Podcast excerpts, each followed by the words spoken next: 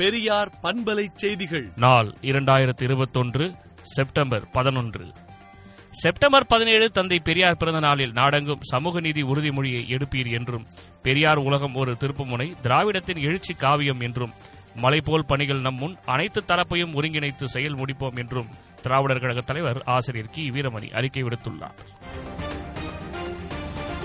அவசர காலங்களில் போர் விமானத்தை இறக்குவதற்காக ராஜஸ்தான் தேசிய நெடுஞ்சாலையில் சோதனையோட்டம் நடத்தப்பட்டது.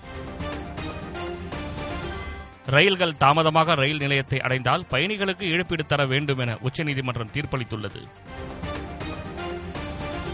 மாநில மொழிகளிலும் ஒன்றிய தேர்வாணைய தேர்வுகள் நடத்த உயர்நீதிமன்றம் உத்தரவிட்டுள்ளது. பஞ்சாபில் தடுப்பூசி போடாத அரசு ஊழியர்களுக்கு கட்டாய விடுப்பு என அறிவிக்கப்பட்டுள்ளது. கொரோனாவால் உயிரிழந்தோருக்கு மனிதாபிமான அடிப்படையில் இழப்பீடு தொடர்பாக உச்சநீதிமன்றம் விளக்கமளித்துள்ளது. நெல்லை கோபி திண்டுக்கல் வேலூரில் தடையை மீறி விநாயகர் சிலையை வைக்க முயன்ற இந்து முன்னணி அமைப்பை சேர்ந்தவர்களை காவல்துறையினர் கைது செய்துள்ளனர். விமானங்களில் முன்னெச்சரிக்கை அறிவிப்புகள் மாநில மொழிகளில் அறிவிக்க கோரி வழக்கு தொடரப்பட்டுள்ளது.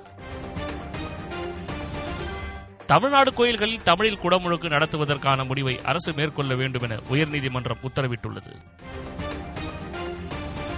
ஓய்வு பெற்ற நீதிபதி தலைமையில் காவல்துறை ஆணையம் அமைக்க வேண்டும் என உயர்நீதிமன்ற மதுரை கிளை தெரிவித்துள்ளது.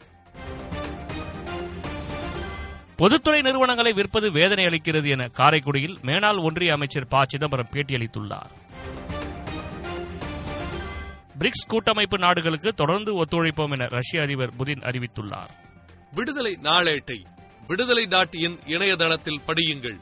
பெரியார் பண்பலை செய்திகளை நாள்தோறும் உங்கள் செல்பேசியிலேயே கேட்பதற்கு எட்டு ஒன்று இரண்டு நான்கு ஒன்று ஐந்து இரண்டு இரண்டு இரண்டு இரண்டு என்ற எண்ணுக்கு பெரியார் எஃப்எம் நியூஸ் என்று வாட்ஸ்அப் மூலம் செய்தி அனுப்புங்கள்.